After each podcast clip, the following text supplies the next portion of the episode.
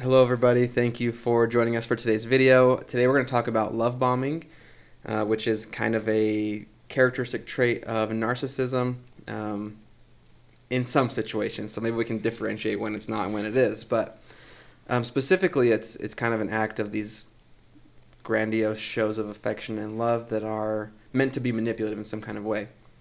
Um, and in talking about it, I feel like it's something we you see a lot in like media and especially like rom coms.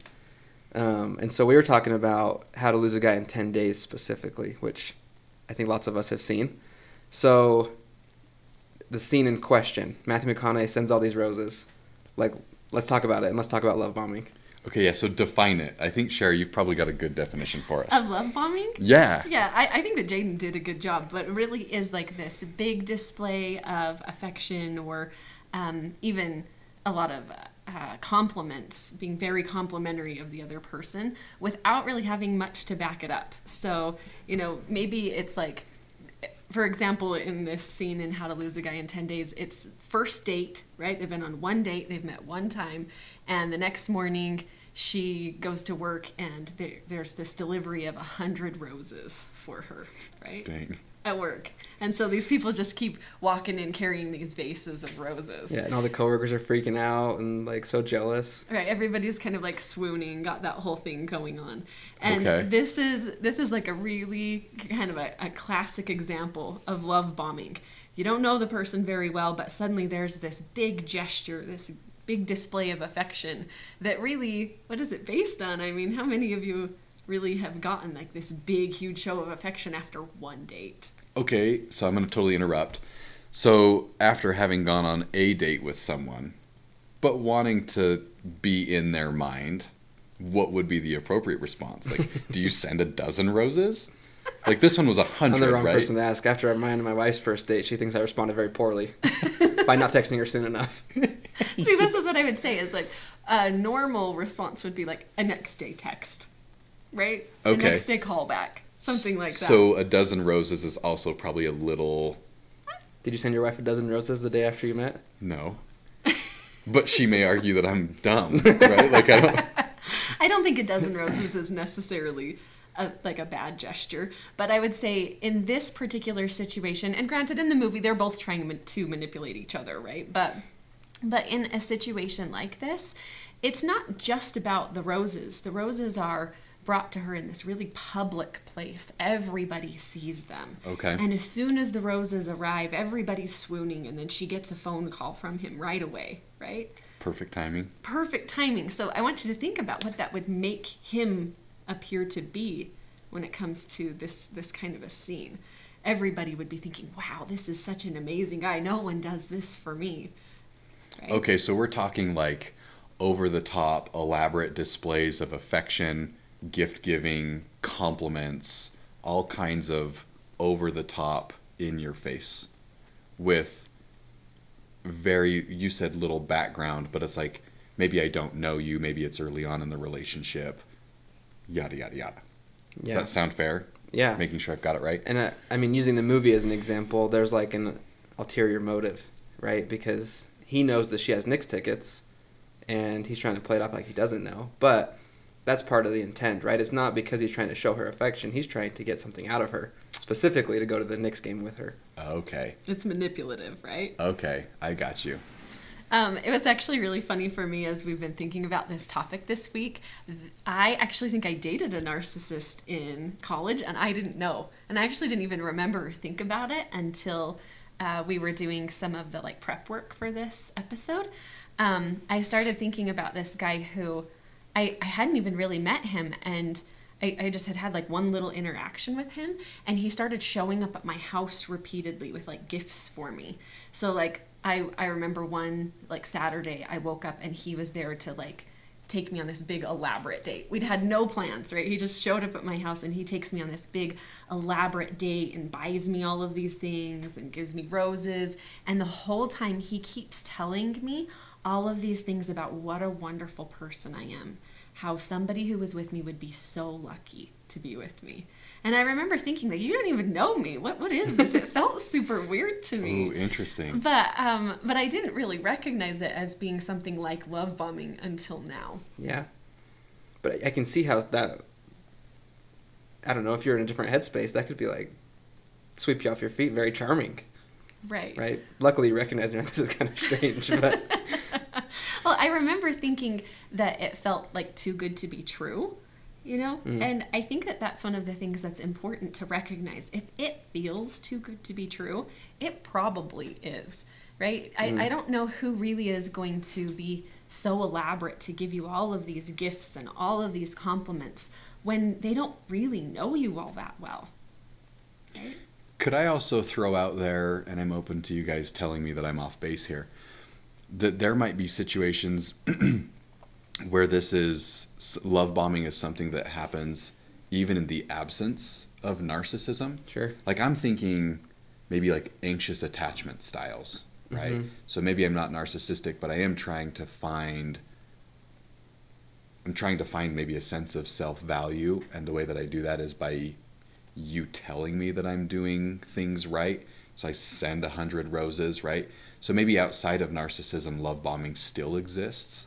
Would that be a fair statement? Absolutely. I think so. I think it also, in some situations, could maybe demonstrate like a lack of social skills or social awareness, right? A gap there where it's like, I don't know. I think for probably a lot of people listening, you hear this guy shows up at your house one morning without telling you, and he's going to take you on this big long date. They'd be like, "Well, that's just weird. You didn't plan anything. Like, what was he thinking? Why would you? You know what I mean?"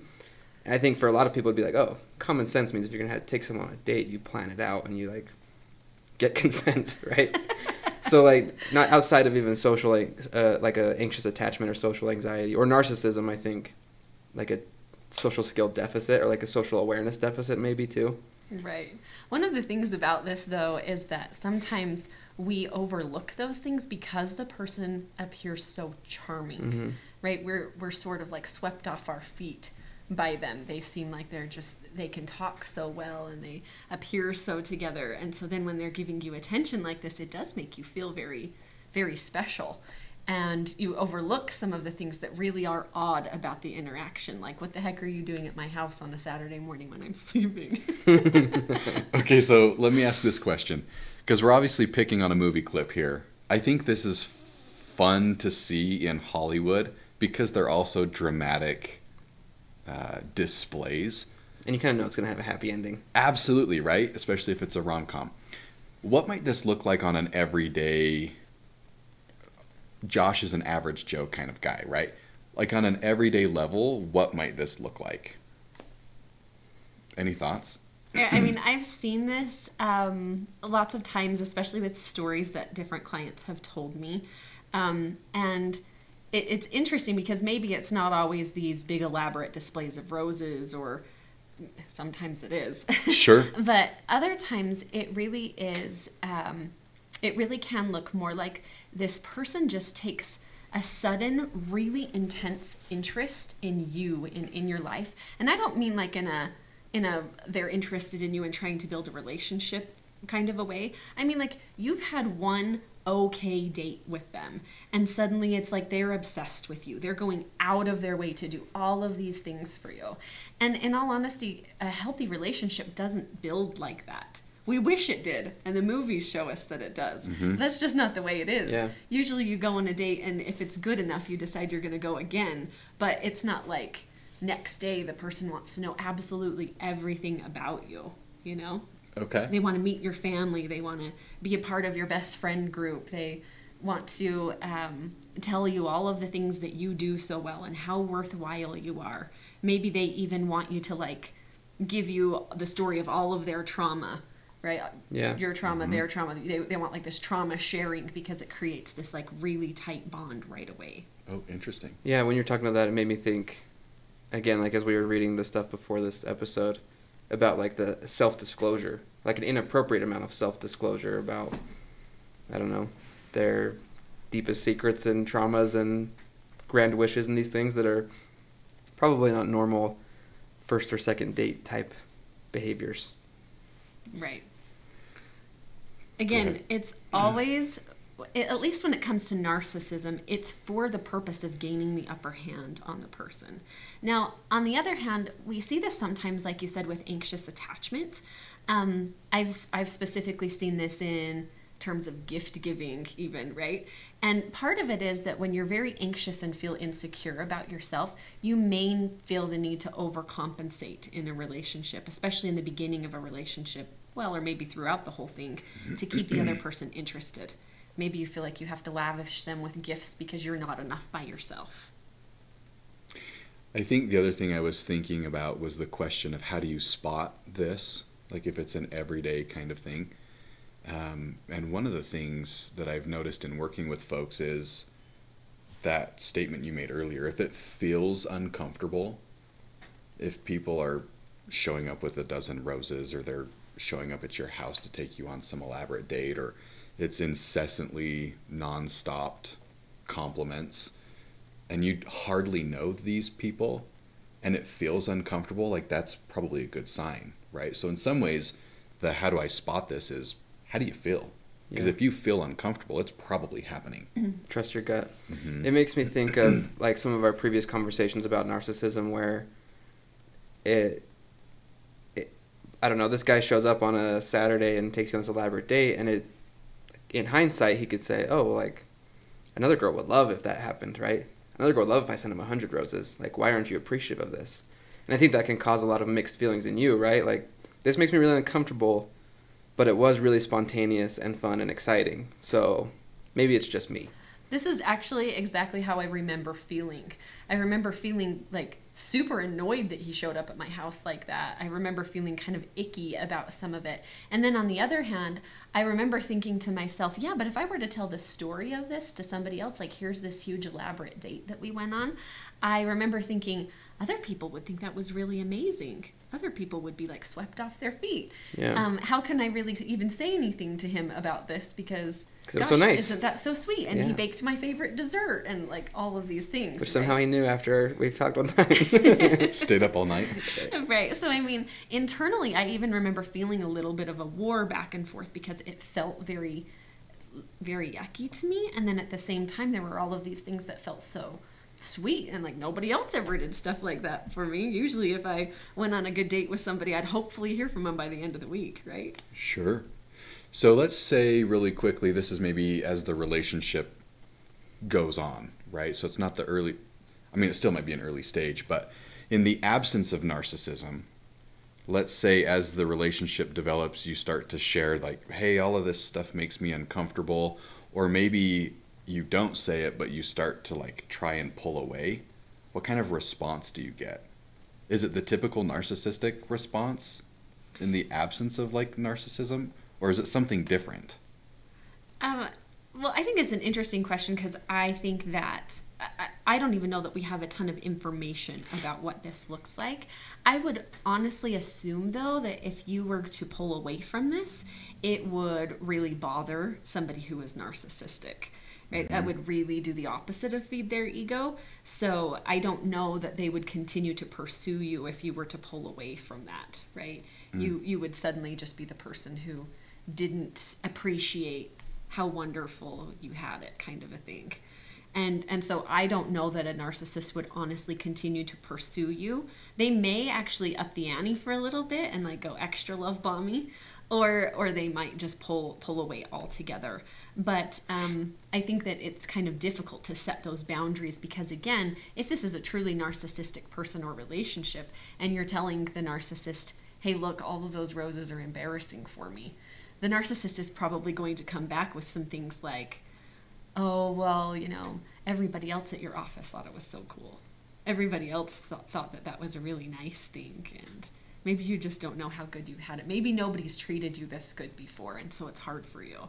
Right? Some of those kinds of things. For sure. Yeah, and I don't remember exactly what how they worded it in one of the articles we read, but they talk about the three phases of love bombing, and I think stage three was like the discarding stage, right? Once you've like oh, yeah. rejected that these grand shows of affection, just like then I don't need you either, right? Like this is your loss because I'm so great and I'm so awesome, but and kind of like using probably some of that language that Shara was talking about. Because I almost wondered, in the absence of narcissism, is it like, so thinking anxious style Mm. attachments where I like give gifts and To probably just be sad. Yeah, I almost want like, do they then start utilizing guilt right? Mhm. Like, oh, I'm just not like, what did I do wrong? Why don't you like me? Is is there Mm, something that I could like? I can almost see the total opposite, which is, Like super like self-deprecating almost. uh huh, Right. This just gets so tricky again. Sometimes we talk about splitting hairs because I would also say that sounds like a vulnerable narcissist. Agreed. Right. Yeah, that suddenly it's all of the covert piece. feel feel sympathy for me. Mhm. Right. How how could you be so rejecting of me? I'm just so terrible. No one could love me. But I would say, um, you know, all of this really does look like attachment problems. sure. This is not healthy building of relationships when this kind of stuff happens. Yeah, just go see a therapist. People are so complicated. Ugh, love bombing makes me uncomfortable. well, anything else you guys want to say about this before we go? Um, no, I, I guess the only thing I would say is just what we've said already. Trust your gut.